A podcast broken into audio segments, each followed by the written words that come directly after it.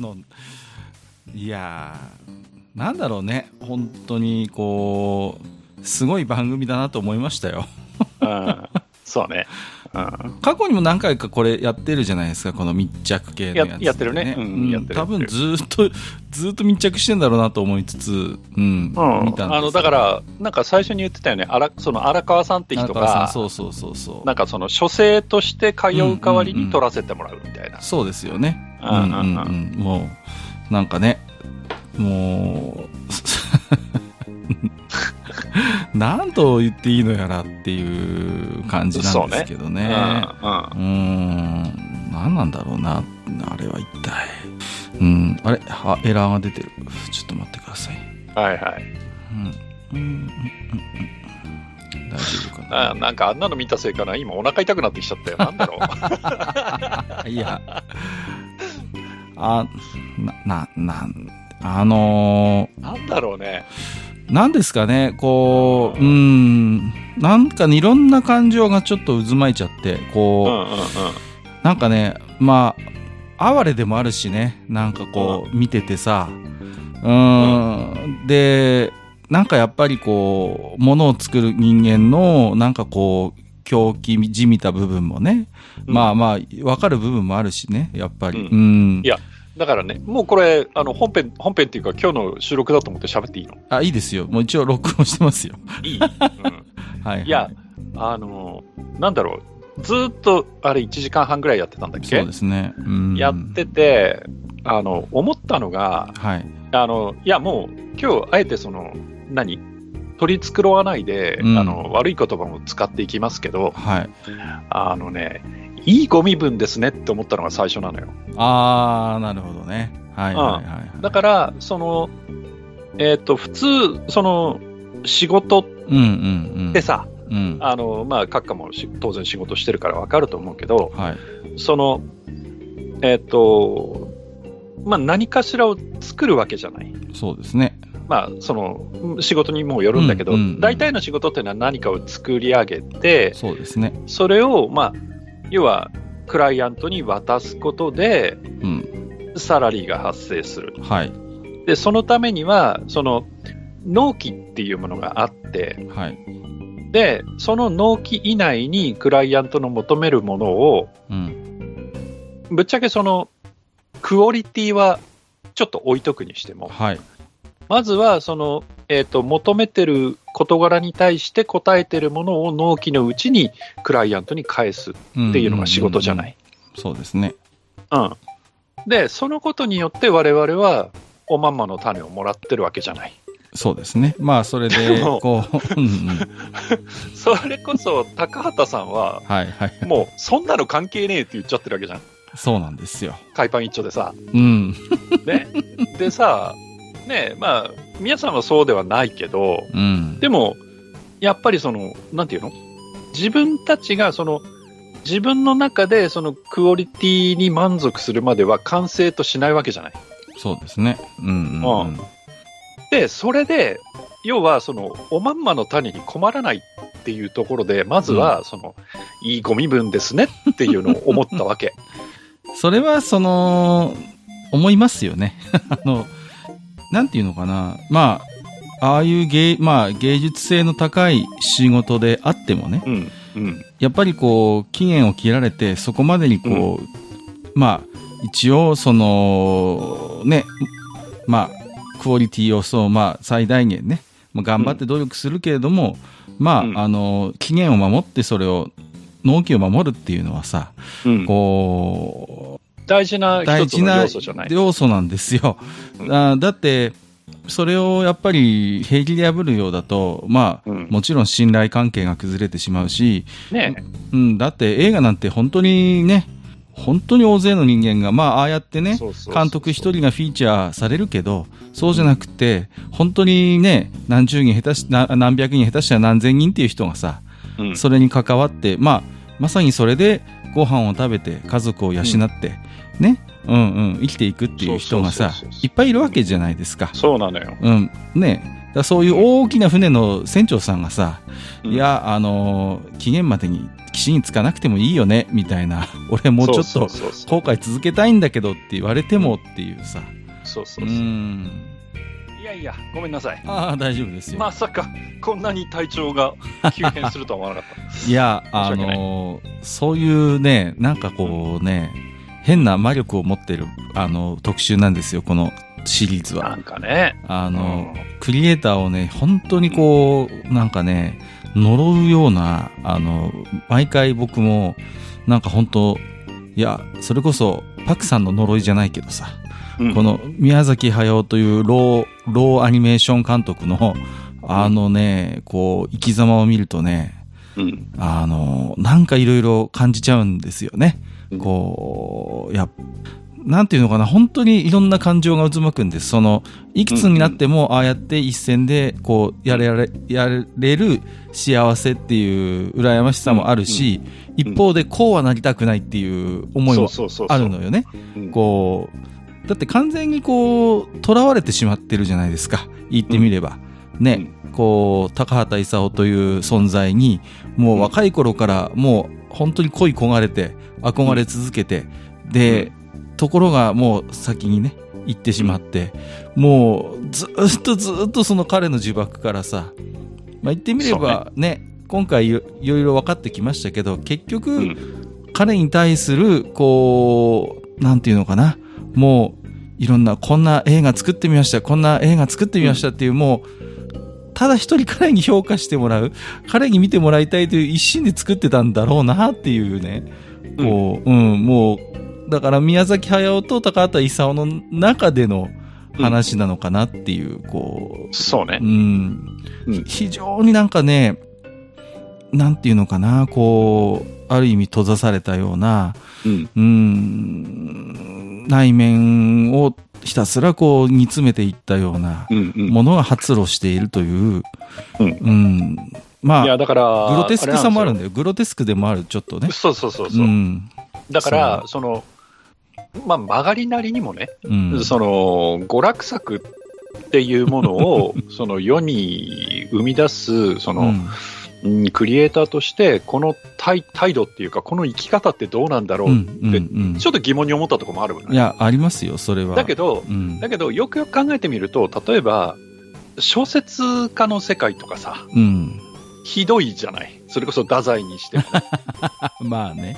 うんうんうんだか、ら、別に、そう、そう考えると、こう、いや、これでいいんだろうかって、ちょっと正直思ったんだけれども、よくよく考えてみると、その、例えば、詩小説みたいなジャンルであったりとかう、んまあ、そうじゃなくてもさ、えっと、どなただっけ最近結構、あの、若くして亡くなった作家の方とかもうん。おられたような気するんだけど、やっぱりそういう、なんか、結構赤裸々な作品ばっかり書いてた方で、ちょっと今名前が出てこないんだけど、ああああ、西村さんかな？あの、かな？区域列車の方ですね。はいはいはい。とかね、うん。だからそういう方もいらっしゃるんで、だから、まあ、表現の自由っていうのもあるし、だから、まあ、まあ、許され、許されてってなんか上から言ってるみたいだけど、はいその許されて叱るべきものなんだろうなってちょっと思い直し直したりもしたんだけどね。うんうんうんうん。で、まあ、いろんな、見ていく中でその、いや、いいご身分だな、このじじたちって思いながら、ちょっと腹立たしさも感じながら、うんうんうんうん。見てて、で、最後にちょっと自分で気づいたことがあって、はい。で、それって、あ、これって嫉妬なんだって思ったの。自分の。ああ、それマスターの中の？そう。だから、うん。その、自分は別にそのクリエイターっていう仕事をしてるわけでもないし、はい。うん、普通に会社勤めをして、うん会社の中で仕事をしてる人間だけれども、うんでも、例えばツイッターやったりとか、はい。ね、あの、まあ、こうやってポッドキャストやらせてもらったりとかっっていうことで、やっぱりそこでは、こう、自分っていうものをどこか表現して、うん、それに対して他者からのリアクションっていうのを待ってる側面ってあるわけじゃん。そうですね。まあ、簡単に言うと、かまってちゃんなわけじゃん。まあね。いや、でまあまあまあ、そうだ。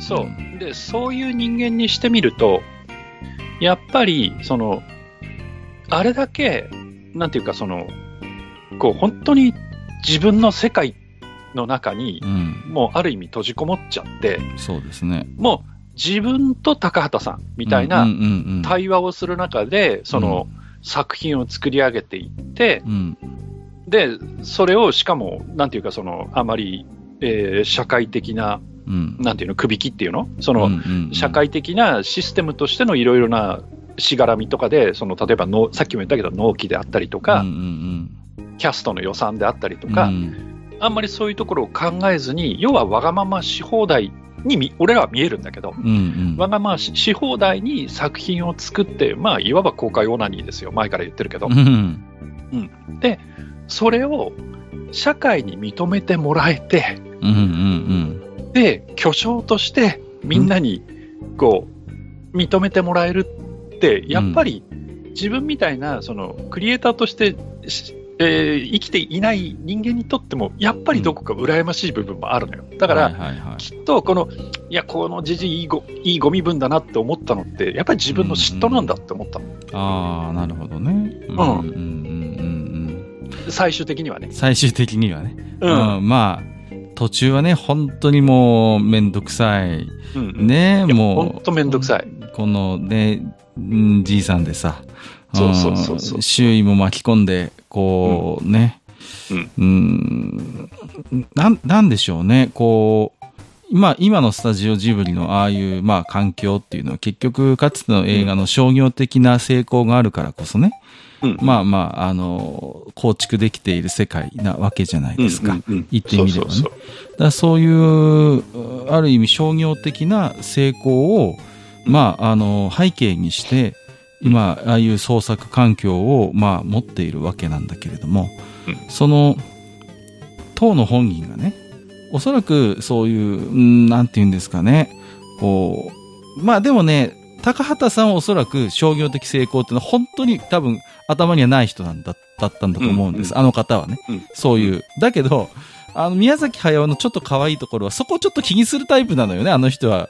実はね高畑さんと違って。うんうん。やっぱり作るからには認めてもらいたい、成功してもらいたいっていうのは、まあいろんなコメント見ててもわかるし、うん、うん、せっかくならやっぱりヒットしてほしいみたいな、うん、ちょっとそういう俗っぽさもあるのがちょっと宮崎駿なんですよね。うん。うん、それがないのよね、高畑さんっていう人はさ。うん。本当になんか悟りを開いちゃったような感じで、それこそ、マスターが言うような、もう、そういう商業的な成功なんかよりも、自分が作りたいものをとことん納得いくまで作るんだっていう世界で生きちゃった人じゃないですか。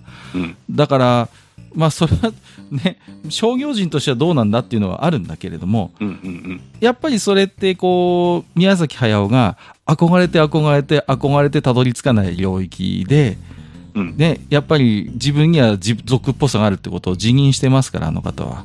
うんうんうん。だからその、なんていうのかな、こう、届かないものへの、こう、ずっとラブレターを出しているような、うん、のがなんか原動力って、なんか素敵だなと思う反面、やっぱりちょっと哀れでもあってね、うん、ロークリエイターの、なんていうんですかね、本当に多分、こう、半身をもがれたようなもんだと思うんですよ、やっぱり。ね。一緒にスタジオ立ち上げた同士ですからね。うん、だからなんかね、なんとも言えない、こう、思いになるんです。ね、物作ってる人間、僕はちょっと物作ってる人間だから、まあね、うん、共感する部分もあれば、こ、うん、で、あとその、その途中で言ってた、その、ある種狂気の境に立つことによって、まあ、面白いものが生まれるっていうのは、すごいよくわかるんですよね。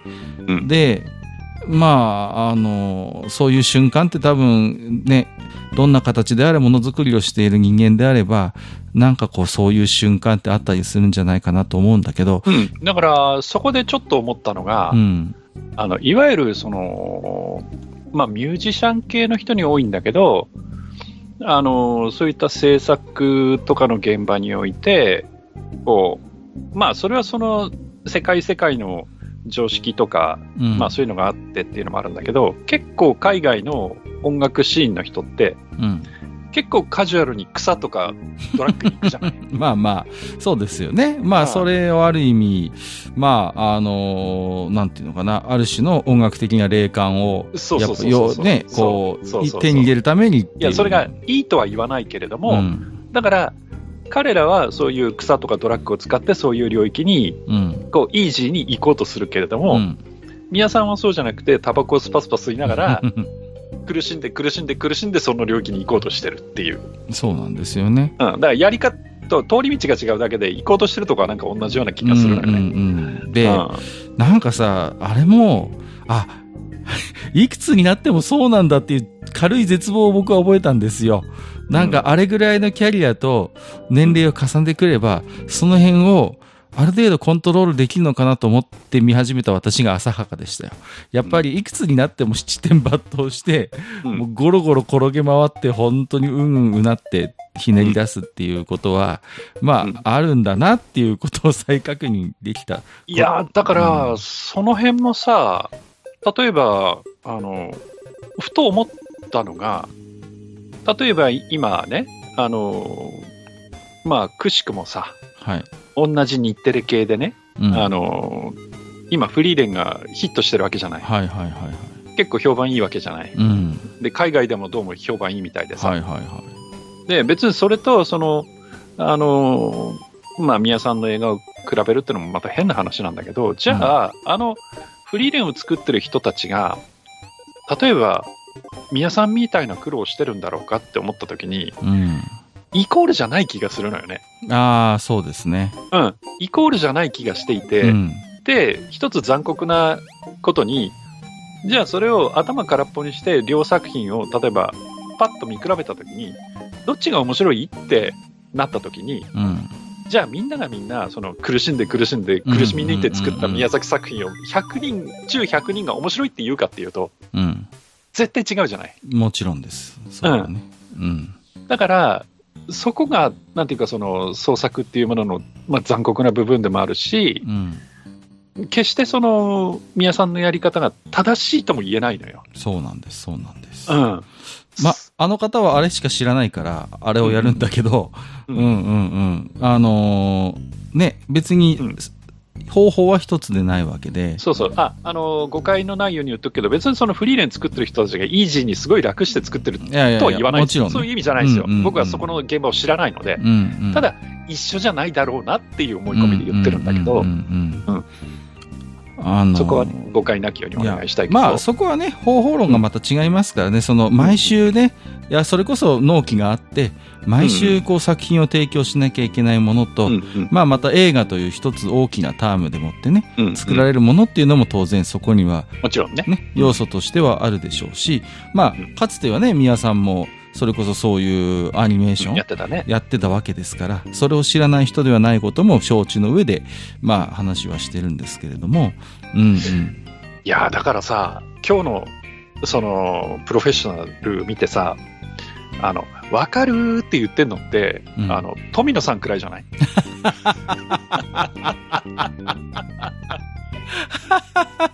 富野さんはさ、ほら、どっちかっていうと、それこそ、まあ、宮さんもそうだし、それこそ、何、手塚さんに対して、うんうんうんうんこう、負けるもんかって言って、ば番組っていうかね、プログラムをいろいろ作ってきた人じゃない？うん、そうね。いや、もう一人いるとするのは庵野秀明ですよ。この人ねあーこのね。この辺の人たちは、はい、ああ、わかるかもしれませんよ。本当の、本当に共感できるっていう意味ではね。ううんうんうんうん。それはやっぱりあるかもしれないけど、うんなん、なんでしょうね。そういう、まあまあ、そう、しょね、商業的に成功を収めている方々ですけれども、なんかでも、この前、自堕落斎さんも言ってましたけど、でも、多分、あの、宮崎駿が死んだら、もうスタジオジブリっていうのは、もう、その、す制作スタジオとしてはもう、多分、機能しなくなってね、うん。おそらく。で、あのーある種の宮崎駿と高畑勲のレガシーを、まあ、それこそテーマパークなり、いろんなものを作って、その著作権を管理する団体としてあるようになるんだろうなっていう、なんかこう、思う、ちょっと思いましたね。どこまで行っても、なんかそう、あの、宮崎駿をトップとした。で、まあ、あの、およそこう、下を育てるという意識がうん。ないからね。いや、うんそ、そこなのよ。だから、あの、これは、常々、まあ、我々が、あえてこれまで表に出してこなかった、うん楽屋裏トークでも散々言ってきた中身でもあるんだけれども、はいはいはい実はね、うん。実はそういうものでもあるんだけれども、じゃあ、今日放映されたあの、宮さんの苦しみ具合というか、そのん狂い具合というか、んんそういうのを見て、あ、俺もやりたいって思う人 どんだけいんのって話があってさ。正直な話。いやいやいや、本で、当にねうん。と今その、えっ、と、安野さんのとこから引き抜かれてジブリにいた本田さんだっけ、うう本田さん、はいはいはい。あの方が最後、最後にちょろっと言ってたことがまた、それをうん。意味軸も語っていて、はい。またやってくれないかなって、本田さん、本田さんですらそうやって言ってるのよ。だから自分がそれを代わりにやるって言わないのよ。そうそうそうそうそうん。で、宮さんに対して、ね、どうせまたそのうち作りたくなるんだろうか、ま、ね、うん作りたくなるんだろうから、う。うん。またやってくれないかなってそうそうそう。言っちゃうの。うん。だえ、本田さんってそうなの？っていう。うんうんうん。だから、本田さんとしては自分がその位置に立とうっていう気はさらさらないんだうんうんとうんうん思う。うん。うん。でしょうね。そういう意味では後を継ぐ人は現れない。うんうん。まあ、うん本当にワンマン社長みたいな。あ、うんああいう、その、ああいう作り方をしていく人っていうのは、うんおそらく後を継ぐ人が、そうね。まあ、いるとしても、だから、五郎さんどうなの？っていいうやいやいやいいでさや、いや。五郎さんでもきっと嫌だっていうまあ、まあ。最近のインタビュー聞いてると、そういうつもりはないみたいですからね。うん。うんうんうん。そうなんだ。だから、だから、やっぱりその制作のその集団としては、もし残ったとしても、みうん宮崎駿亡き後ね、うんうんうん。な残ったとしても宮崎駿、鈴木敏夫亡き後、うん。制作集団としては残ったにしても、今みたいな、ああいうこう愚道者的な作り方っていうのは、してはいかないんだろうね、きっと。まあまあ、いかないというか、いけないというかね。うんけないと思ううんうんで、その時に、そのジブリというスタジオが生み出す作品の味みたいなものがうん。うん。変わるのか変わらないのかは、それは分からないけれど、はい。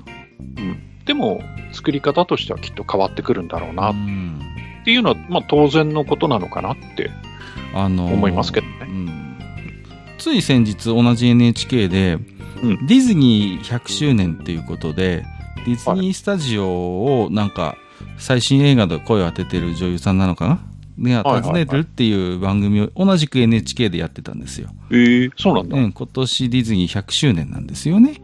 うんおめでたいですね。おめでたいっていう。で、あのーやっぱもうそうすると、あのね、ウォルト・ディズニーの執務室っていうのが、まあ、あって、結局当時のまま残されているんですよ。それがねはいはいで、わあ、すごいですねって言って、こう、ここにウォルトが座っていたんですよとかって言って、うんこう、なんかそれこそ記念館的なものになってるんですよ、そのエリアが。うんウォルト・ディズニー記念館みたいになっててはいはいはいはい。そうそうそう。で、あのーでもディズニーってまあまあ100年続いてるわけですよ。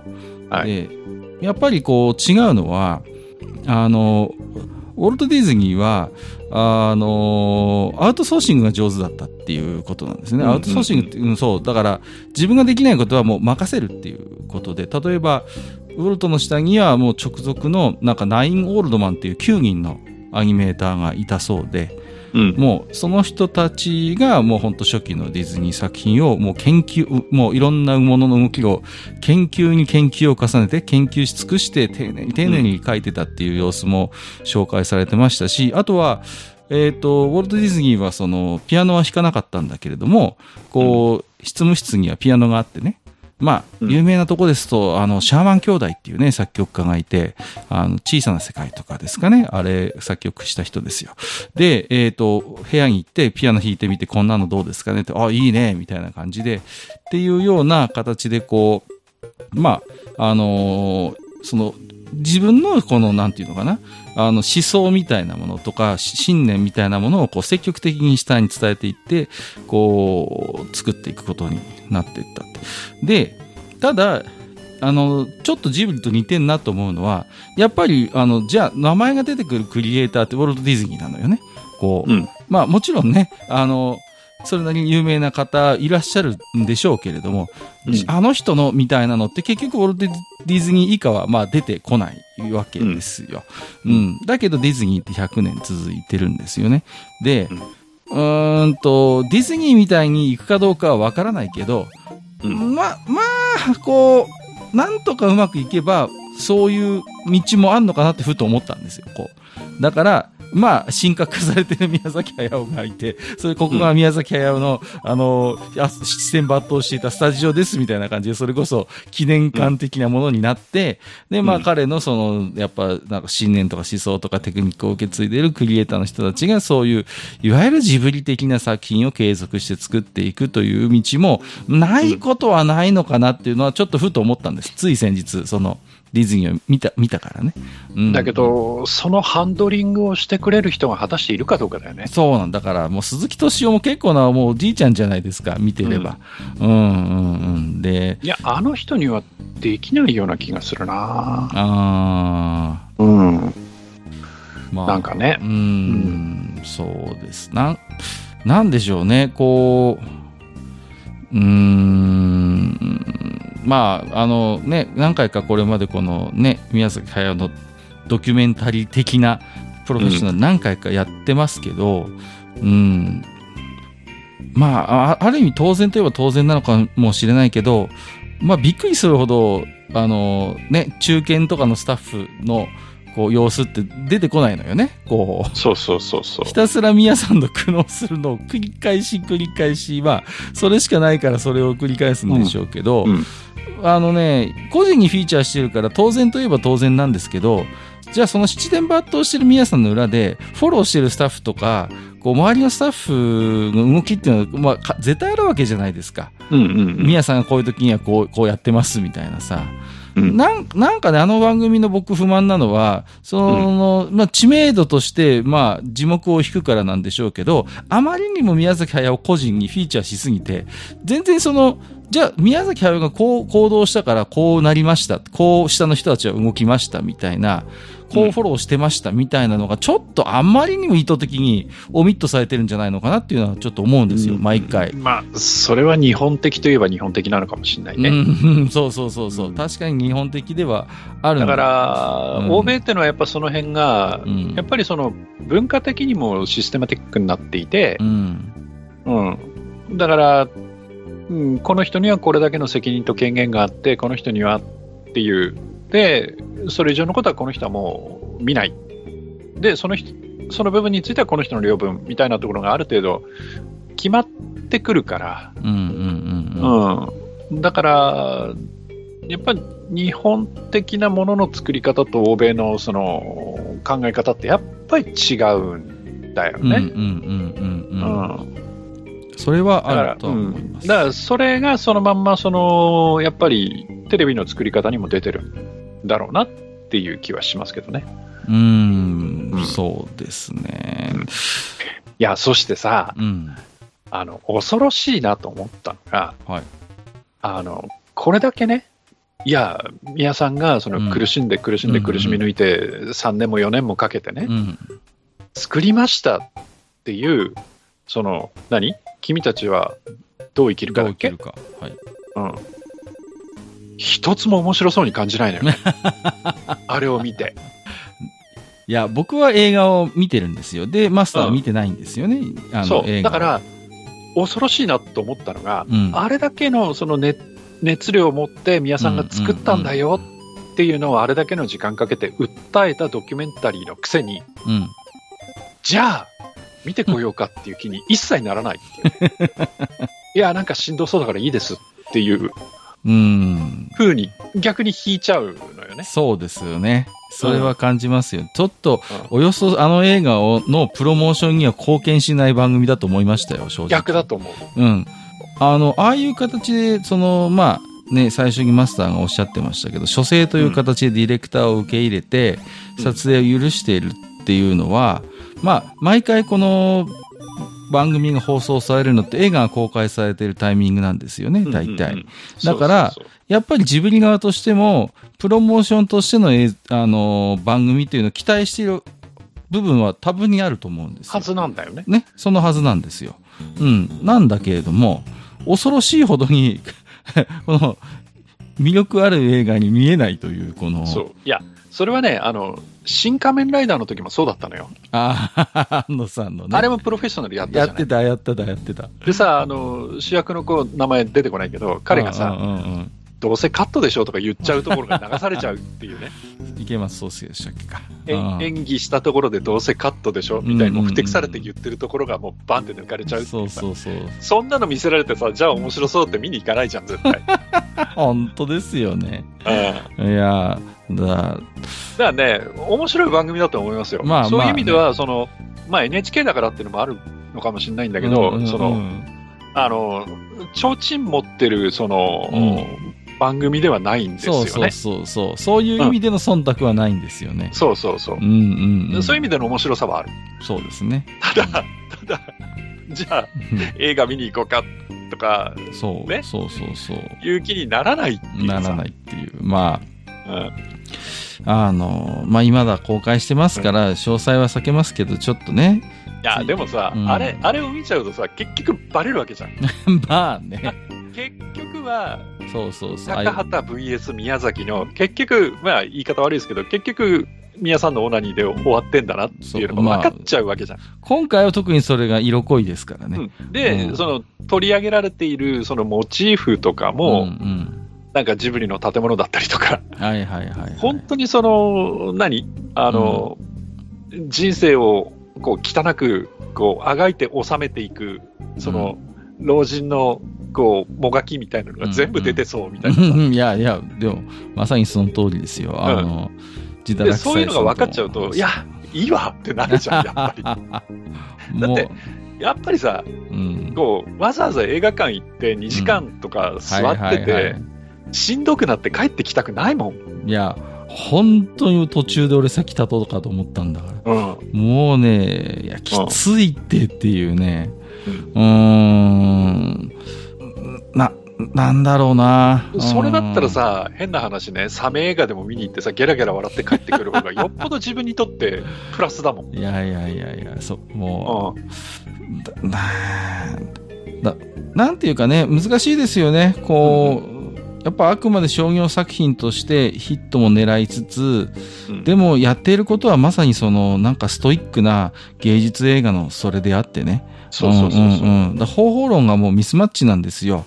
で、これまでもミスマッチだったんだけど、そこは鈴木敏夫とか日本テレビのプロモーションでなんとかうまいこと、娯楽映画の体をうまくこう被せて、うんうんうん、あのーまあ、売ってきたっていうところもあるじゃないですか。特に後半の、もう2000年代以降のジブリなんて、その、えーすごい匂いが色濃く反映されてると思うんですけど、いよいよここに来て隠しきれなくなったというか、うん。だから、あ、もう、やってる内容は僕は見た人間ですけど、正直だから、あの、単館映画とかで、うんあの、本当に細々とやる映画のそれなんですよ。もう方法論としてはすでに。だろうね。うん。大衆映画のそれではもう全くないです。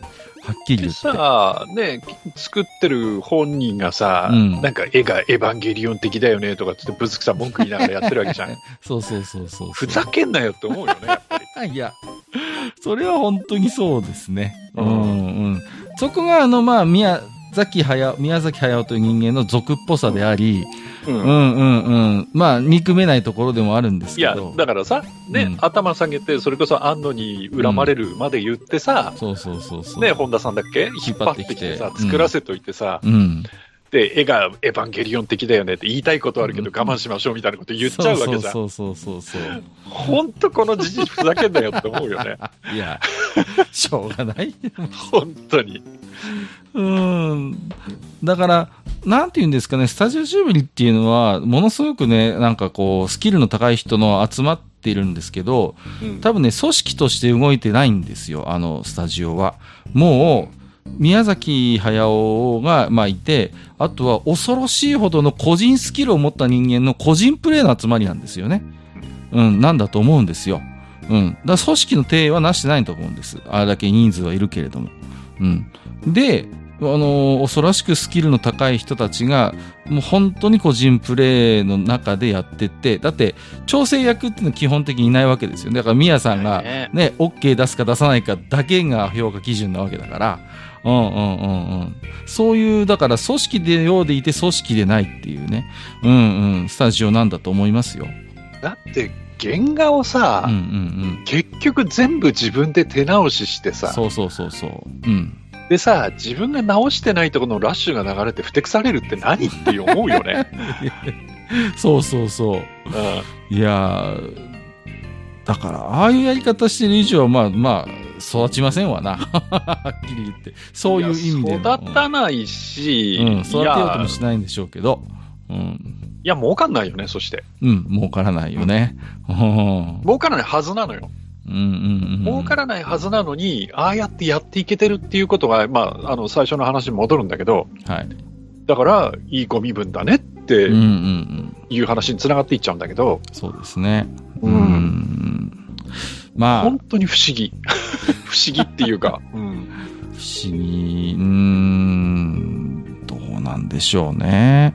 うんうーん、うーん、いや、もうね、ほんと、なんかね、うーん、可愛さと憧れと嫉妬と哀れみと、もういろんな感情をあのおじさんに持ってしまうんですよね。いや、いや、もちろん、もうさっきも白状しましたけど、僕はかなり嫉妬しますよ、やっぱり。うんうんうんあれだけのこともできるっていうことにまあ、対して。そうですよね。もういろんな、な、その、世の中で生きていく以上、だからね、ナレーションでもイミジクも言ってたじゃないですか。うんあの、現実にいないって本人。そうそうそうそう。映画の中に行っちゃってるって言ってるけど、まさにそれで、うんだからうんうん、その現実だとどうしても考えなくちゃいけないことっていうのから全部解き放たれてその自分が好きなようにそれが他人にとって面白かろうが面白くなかろうが関係なくうん。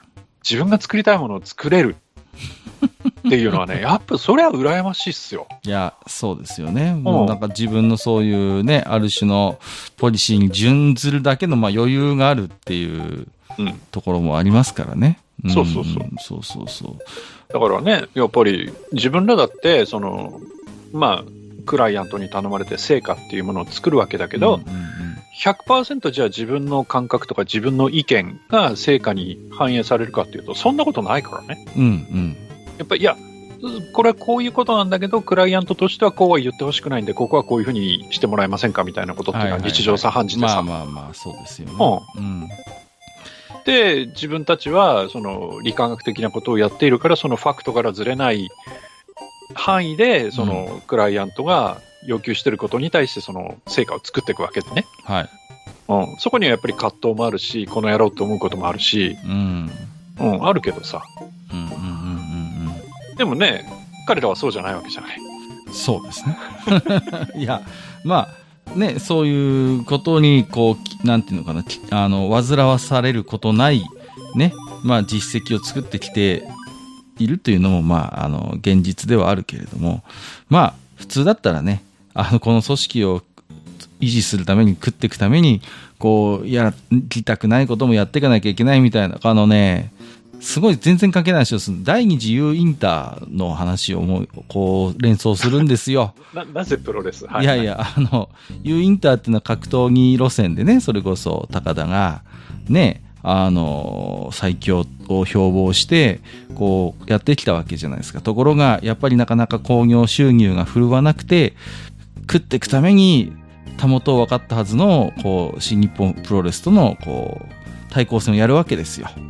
ね。で、カタリングさんになってる高田武藤っていうのがあるんですけど、あの、そういう、もう、U インターからしてみれば、心ならずも、ね、あの、プロレスとたもと分かったはずなのに、もう食っていけないから、新日とやりますっていうことを高田社長が、こう、決断したときに、あの、田村清というレスラーはね、いや、俺はそんなことをするために、U インターにいるわけじゃないっていうことで、みんながみんなちゃんとそのね、対抗戦に、全面対抗戦に参戦する中、一人、こう、道場に残って、トレーニングをしていたって、こう、赤いパンツの頑固者と後に言われるレスラーがいるんですけど、あの、時としてそういう経済とか、本当に懐事情によって思想を曲げて、でもやっていかなきゃいけないことって、まあ日常生活っていうか普通に仕事してれば往々にしてあるし、むしろそういうことだらけなわけですよね。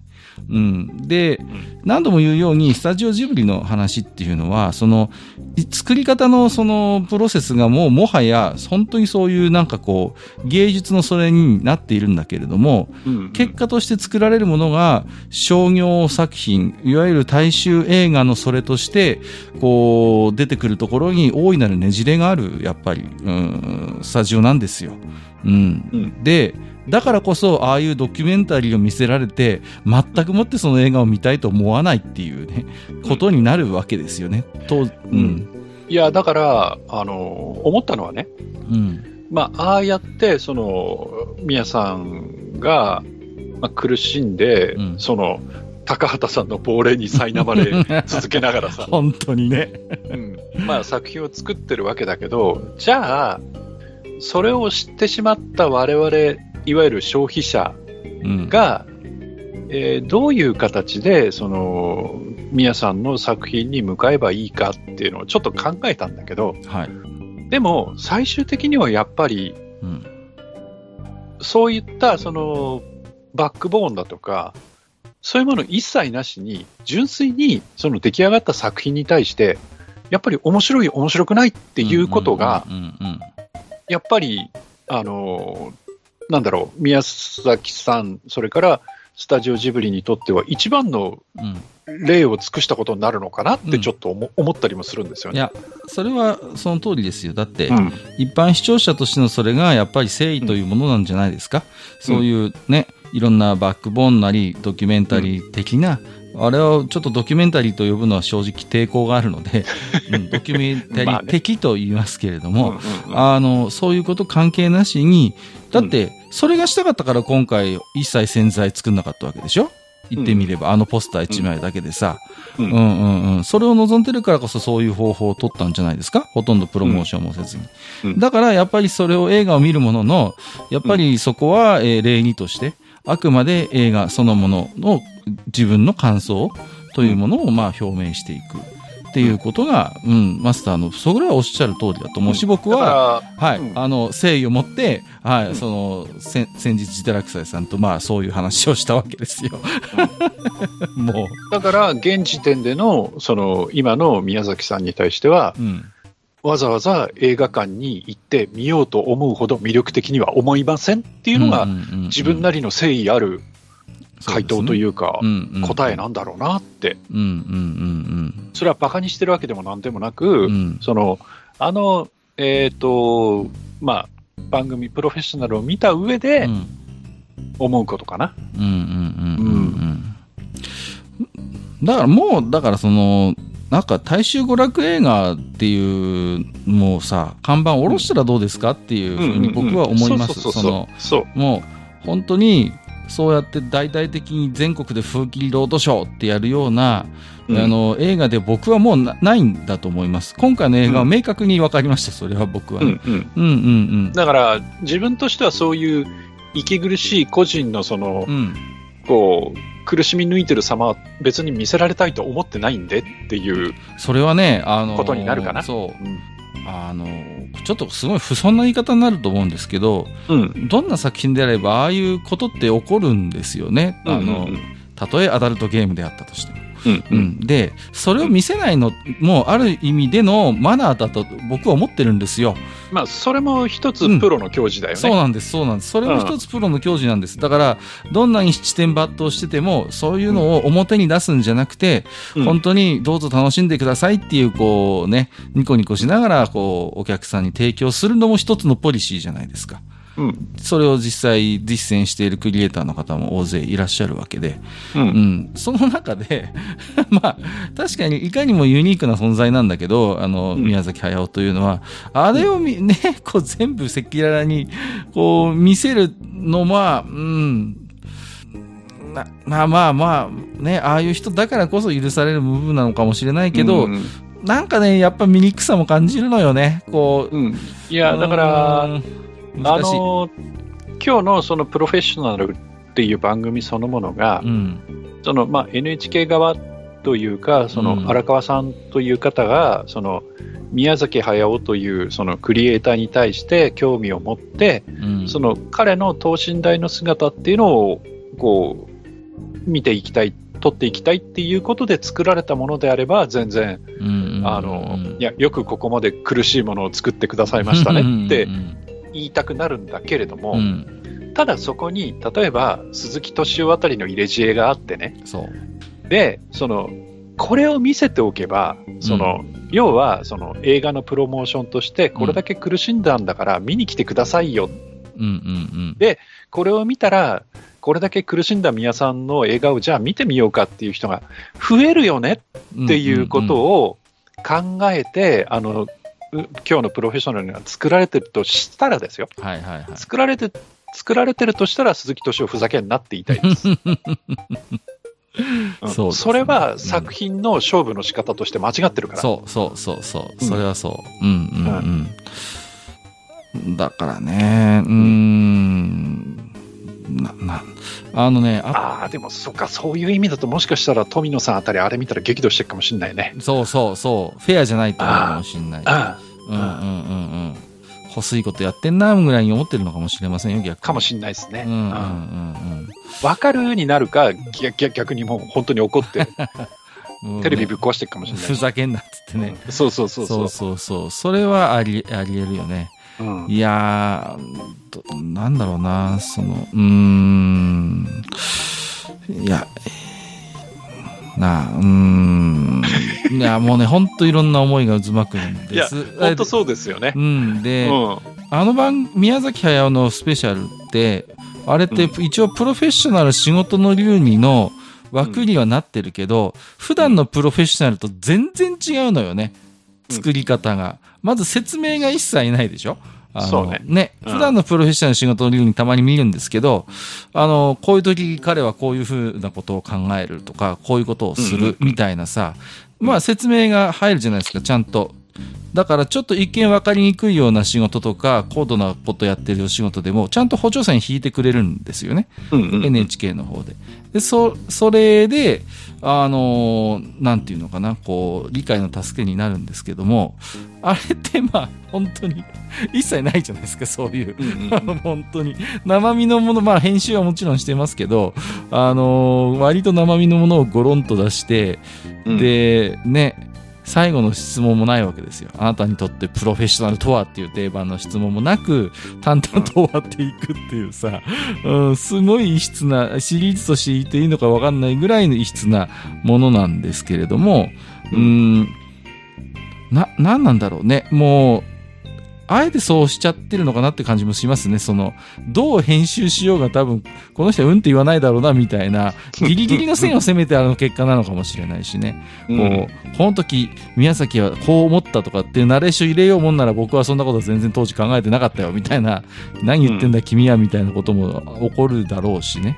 かうんうんうん。でも、なんでしょうね。これって、まあね、ほこれもちょっとまた相反する感情として、それテレビ番組の作り方としてちょっとどうなのかなって思いもあるんですよ、正直。うんうん。どんな番組であれ、ある種の意図があって、見せたいものがあって、伝えたいものがあって、うんあの、作られるものじゃないですか。うんうんうん。で、普段のプロフェッショナルってそうですよ。そういう中で、なんか、本当に、あれを、プロフェッショナル仕事の理論にっていう一応タイトルの枠組みの中で、あの、出すことに対するなんかこう、違和感も正直ありますね。うん。だから、たとえ宮崎駿に後から怒られようが、そのディレクターとしてこういう方向性で私は考えたみたいな提示がもっとあってもいいのかなとは思いました。うんうん。まあ、パクさんとのね、一連の話は、まあ、よく分かったんだけれども、ううん。ん、いや、まあ、それはそれとして、じゃあ、その、なんていうのかな、この男が何を考えて、どういう、こういう仕事をしてるのかみたいなことにもっとフォーカスを当てる作り方を、毎回期待しては、ちょっと、あ、そう、今回もそうじゃなかったなっていう、繰り返しなんですけれどもね。うん、いや、だか、ら、その、まあ、プロフェッショナルっていう言葉にちょっとこだわってみたときに、うんうん。さっきも言ったんですけど、その、ビジネスうんうん。として、えーアニメ、アニメ映画うん。を作っているプロフェッショナルっていう枠で、うん。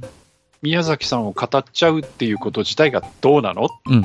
そうなんですよ。ですよだっておよそプロ失格ですよその視点で見ただからら、だとしたら、うん、やっぱ彼ってアーティストなんですよ。そうそうそう。そうなんです。そうなんです。そういうことですよ、で、よく最近は、その、なんか、歌歌って CD やら何やら出してる人のことをアーティストって言うけど、うんあいつらなんていうのはビジネスマンであって、うんまあそうね。むしろね。うん、それこそそう。うん。ビジネスマンなんですよ。うん。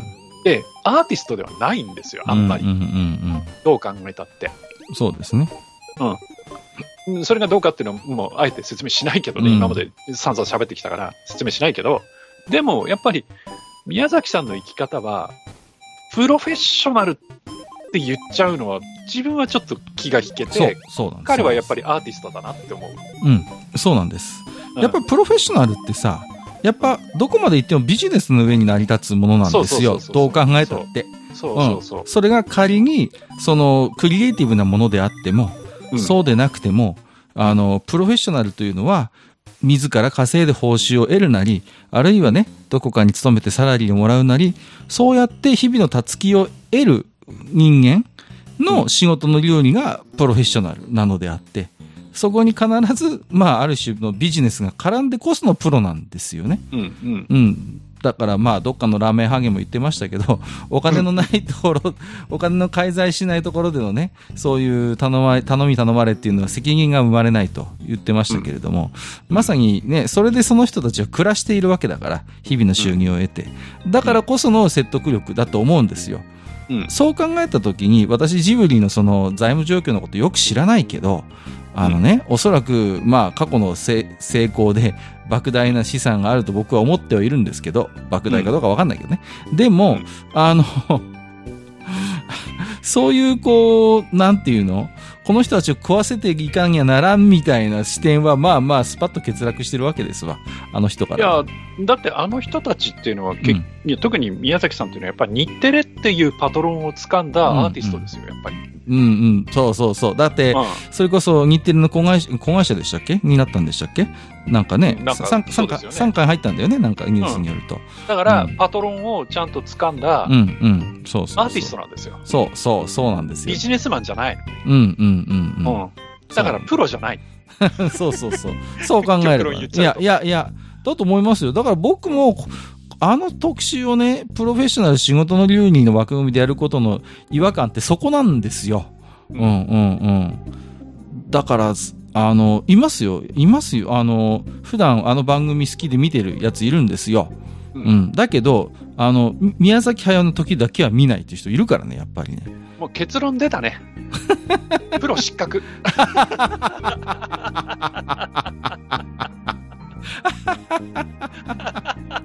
プロ失格。ね。うーん。だから、まあ何をもってプロとするかって話はありますけど、少なくともマスターと私の中では、プロというのはあくまでビジネスという文脈の中にこそ成り立つ概念なのであって、まあ、ね、だから、あの、や宮崎駿のあのね、誰かに喋ってるんだか一人ね、大人なのかよくわかんないつぶやきを見ても、あの、自分なんですよね。自分が面白い。自分がつまらないじゃないですか。全部の価値基準が。ね。で、お客さんがっていう視点がさ、まあ出てこないっていうね。その見る人に楽しんでもらおうとか、面白くなってなるといいなみたいなのって、多分、まあ、これまでもそうだったんだろうし、今回もそうだと思うんですよ。すべては自分が面白いもの。うん。で、そこがこう波長が合ってた時期は確かにあったと思うのよ。ジブリと。その、宮崎駿が思う面白いものと世間が面白いと思うものがシンクロしてた時期はもちろんありましたよね。うんうん。で、彼自身がすごいと思ってたものを世間がすごいと思ってる。だけど、今の、特に最近のジブリの映画って、やっぱそこの波長がずれてきてるんですよね。だから彼自身が面白いと思って作っているものを世間が同じように面白いと思って受け入れるかというと、どうもそうではなくなってきていて、だけど彼にはそれ以外の結局評価基準を持っていないから、自分自身がね。それで作らざるを得ないという点においては、やっぱりちょっと哀れさを感じるし。うん。いや、だからね、ほら、ん何日か前にさ、ちょっとニュース流れたじゃん。あの、ディズニーがさ、はいはい。あの、まあ、また、意味軸もね、ディズニーの話になっちゃうけどさ、はい。ここのところ、やっぱり、うん、それこそニュースクリップでもちょっと取り上げたけど、うん。要は工業成績が落ちてると落。ちてます。そうなんです。で、それに対して、ちょっとやっぱり、あっち方向に行き過ぎたかな、みたいなことを、最近ちょっと言い始めてるじゃない。ようやくね。うん いや、そうそうそうお俺らがね、こううん今まで散々こう言ってきたなことだけど、はい。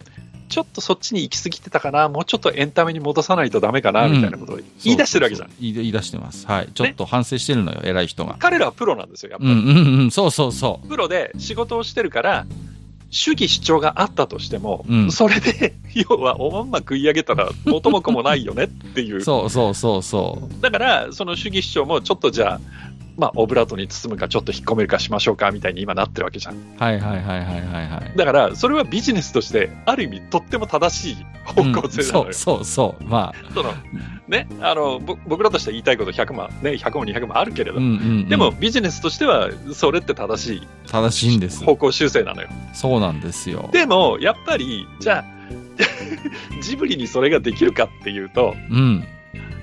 おそらく無理でしょ。無理。だってパトロンがさ、金を出すって言っちゃってるわけだから。そうそう。だから、本当にね、う。うん。だからそういう、ルネサンス時代のアーティストのゴタルですよ。うんもう、もはや、そういうね、パトロン様の中で、本当思う存分自分のやりたいものを、こうね、あの、損得感情関係なしにやっていくっていうことになるんでしょうね。いや、これさ、公開したらさ、うん炎上しない大丈夫？え？いやいやいやいや、大丈夫でしょう、そんな。いや、もちろんね、いや異論反論あると思いますよ。反響、反響ありそうだね。うんいや、どうだろうね。何自分は結構気持ちよく喋らせてもらってるけど。いやいやいや、あ、当然ね、異論反論もああるとは思います。いやあるあると思います当然ね。そうそうそう。うん、だけど、なんかね、こう、やっぱりいびつさをすごい感じるんですよ。で、うん。で、特殊であるがゆえに、まあ、話題性も集めるし、注目も集める。だって現に僕らもこうやって見てるわけだから。うんうん。注目を集める存在ではあるんだけれども、じゃあ、あのーそれをもってね、これが、その、うん、なんなんていうのかな。一流のアニメーション監督の仕事のプロ、プロとしての仕事の流儀である、みたいなうんことでは決してないということですよ。ねうん、うん、どう考えても。うん、うん。次回からこれ日テレでやるんじゃないの？この番組。わからんけどね。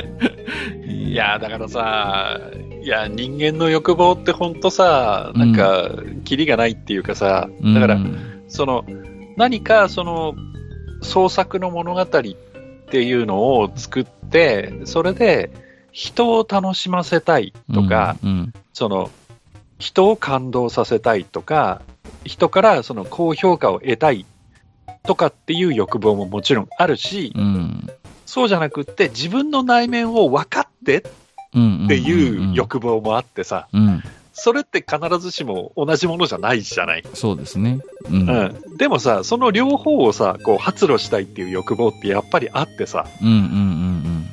だから、その、宮さんって両方やってきてるんだよね。そう、そうなんです、そうなんです。うん。だからね、まあやっぱそういうとこでも羨ましいのよ。ら、なるほうんどね。。うん、うん、うん。羨ましいと、羨ましいですよ、やっぱり。だからね、その、宮崎駿がもうね、死ぬまで憧れ続けた高畑勲がいて、でもうん高畑勲にはそういう大衆性ってあんまなかったんだよね。う。うんん。だからこそ彼の作る、まさに彼の方がそういう芸術性という意味で言ってはもう宮崎駿の先を言ってたわけですよ。そう。で、工業的には振るわないね、そうそう。で、工業的には振るわない。でも、うん。うん。だから正しく宮崎駿は高畑勲の模倣をしてるんだよね、そういう意味ではさ。うん、憧れ続けた高畑勲的な、こう、作り方を、あの、ちゃんと実践してんのよ、真面目にコツコツコツコツ、そういう意味では。うんうんうん。だって望んでそうやってるわけじゃないですか。うん。だから、で、ね、高畑勲がいた時はある種の力学が働いて、その、まさに工業を度外視した芸術的なものを高畑勲がしこしこ作り続けて、まあ、ある種のその、ある程度大衆的な娯楽要素も踏まえつつ商業的な成功も認める、見込める作品を宮崎が作ってきた、まあ、不思議なバランス関係があったと思うんです、あの頃は。だけど、その、高畑勲がいなくなってしまった。今、今こそ自らが憧れ続けた高畑勲になるんだと言わんがごとくですね、うん、うん。うんうんその方向性に大きく舵を切っているということがよく分かりましたので。で私は今回の映画も見ましたんで劇場で、あ あの確信に至りましたね。はい。もうあのネタバレはしませんけどもう最後バベルの塔なんですよ。旧約聖書の、もうねみんなあ同じ言葉を意思疎通ができるもんだと思って映画館に集ったみんながあのあの 映画を見終わった瞬間に隣の人は何を喋ってんだっていう言葉がバラバラになったんですよ。通じなくなったんで本当にもう旧約聖書のバベルの塔ですよほんで。みんなチリチリバラバラに変えていくっていうね。うん。あのー、いやすごいすごい経験をしましたよ私は。みんななんか独り言みたいにブツブツブツブツ。いやー、それを考えれば、いや、ゴジラマイナスワンのよかったね、面白かったねっていうあの、素直な感想を見て僕は本当にこの前ほっとしたんですけど、うん、まあ、そんな感じで1時間ぐらい喋ってますけれども。はい。はい、うん。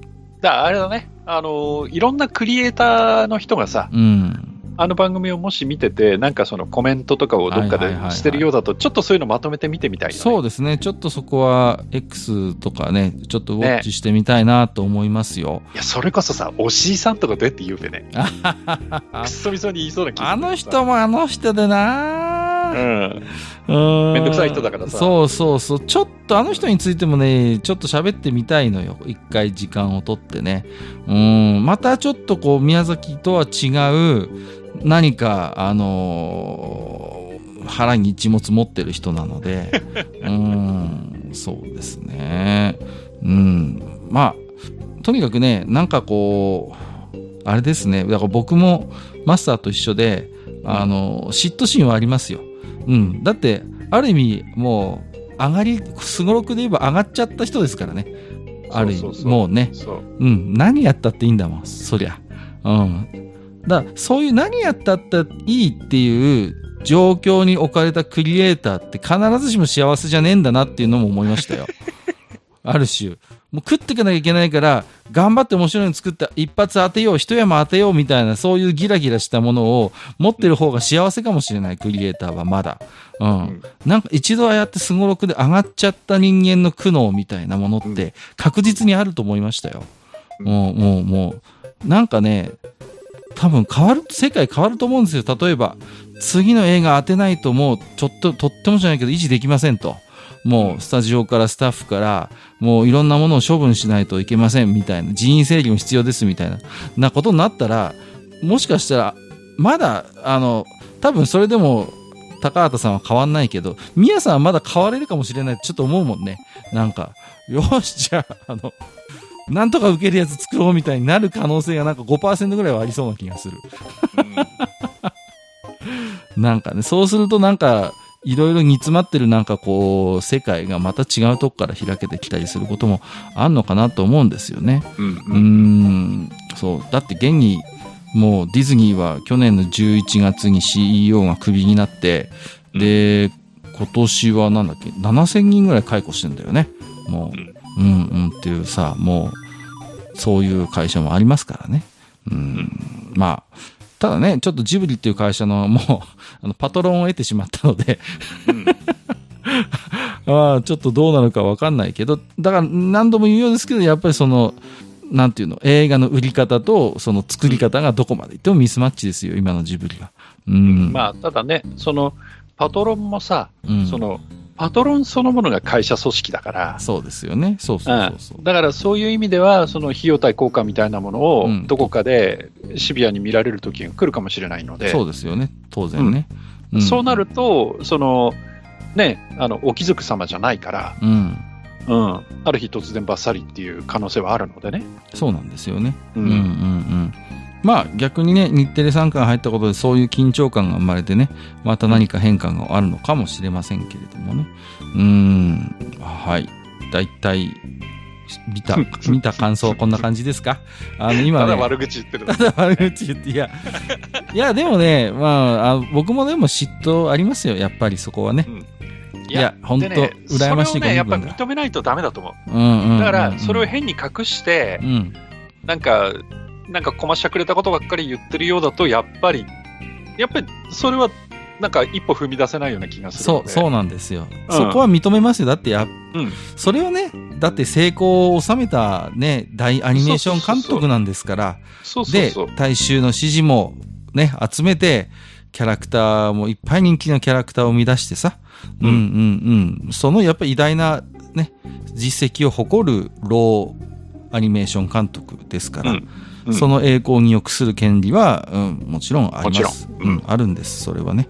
ううんんうん。だから、そんな人間の、なんかこう、あれですね、あの、ローマの、こう、老いた賢人の皇帝が、こう、人に悩むような、こう、ある種の孤高の寂しさというか、ね、うんこう、ローハドリアヌス帝みたいな、なんかそういう、ある種のね、なんかこう、老境の、なんか孤高にいる人間の、まあ、ありのままのように見える、なんかこう映像を見られることは、もしかしたら何かの参考、参考？何か、なんかね、うん、残すものがあるのかもしれないと思いますね。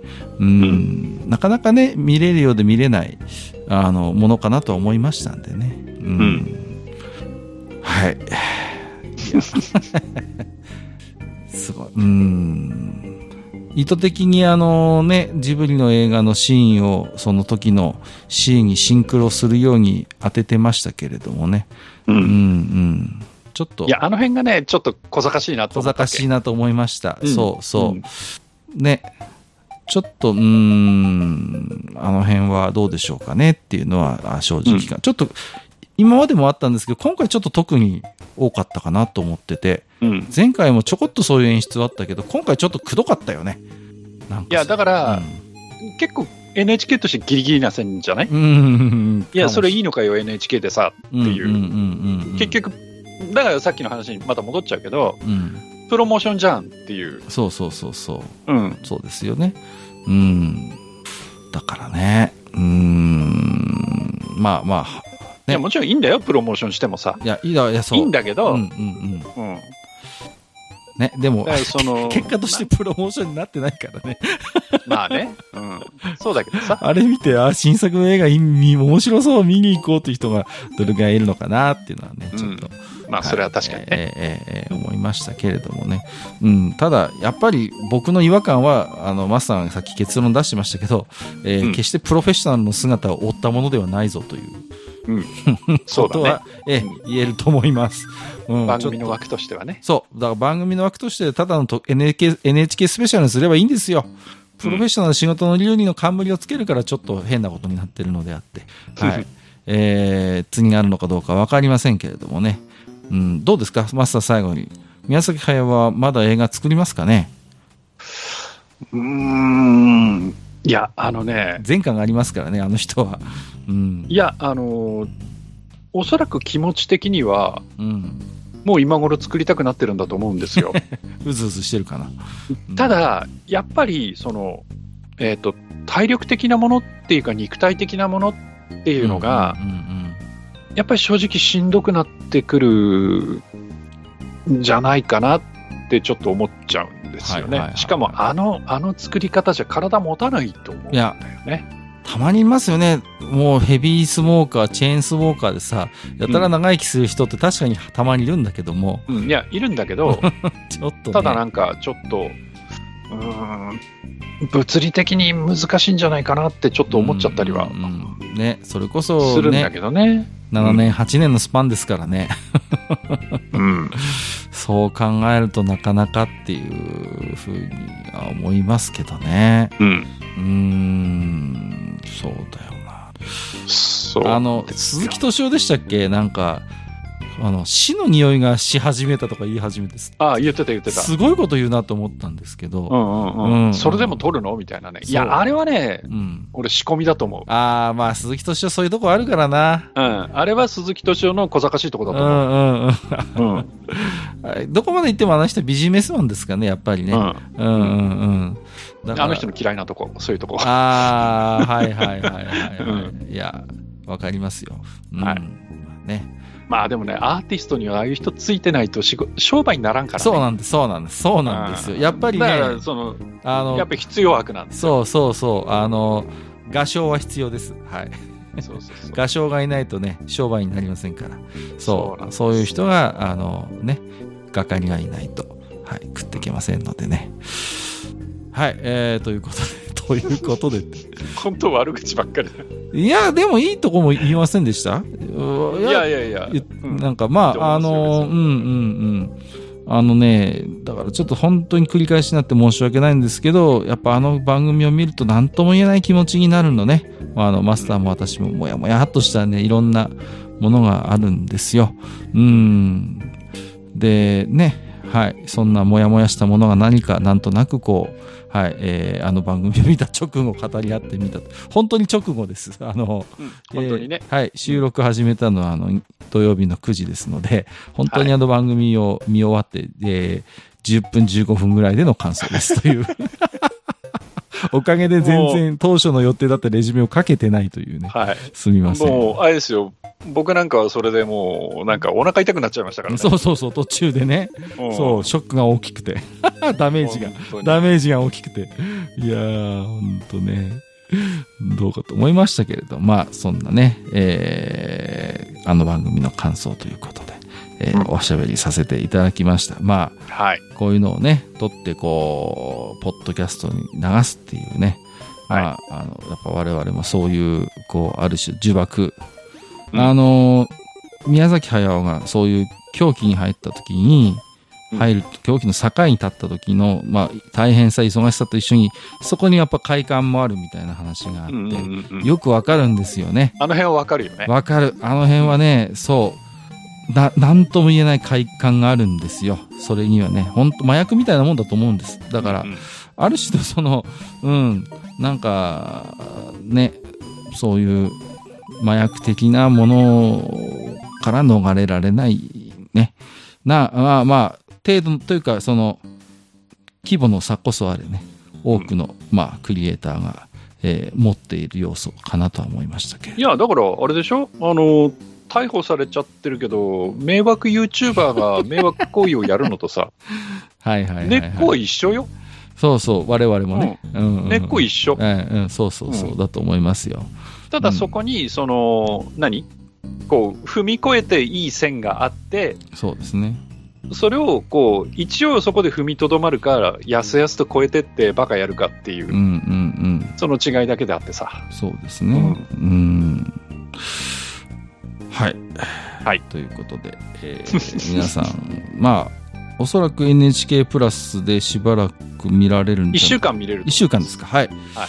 一週間見られるそうです。で、例のディズニーランドの特番も、あと1日か2日ぐらいで見は見られたかな。ちょっとすみません。そっちは間に合わないかもしれない。間に合わないかもしれません。うんはい。えー、そんなこんなでですね、はい。えー そんな番組を見ましたという、えーはい。感想でございました。はいえー赤裸々に語って、赤裸々に語ってしまいました。はい皆。さんに習ってね。そうそうそう、習ってね。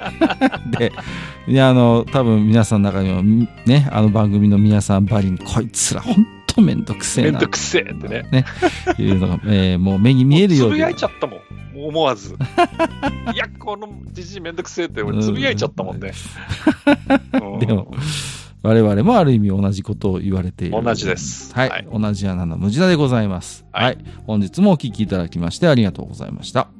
はい、ありがとうございました。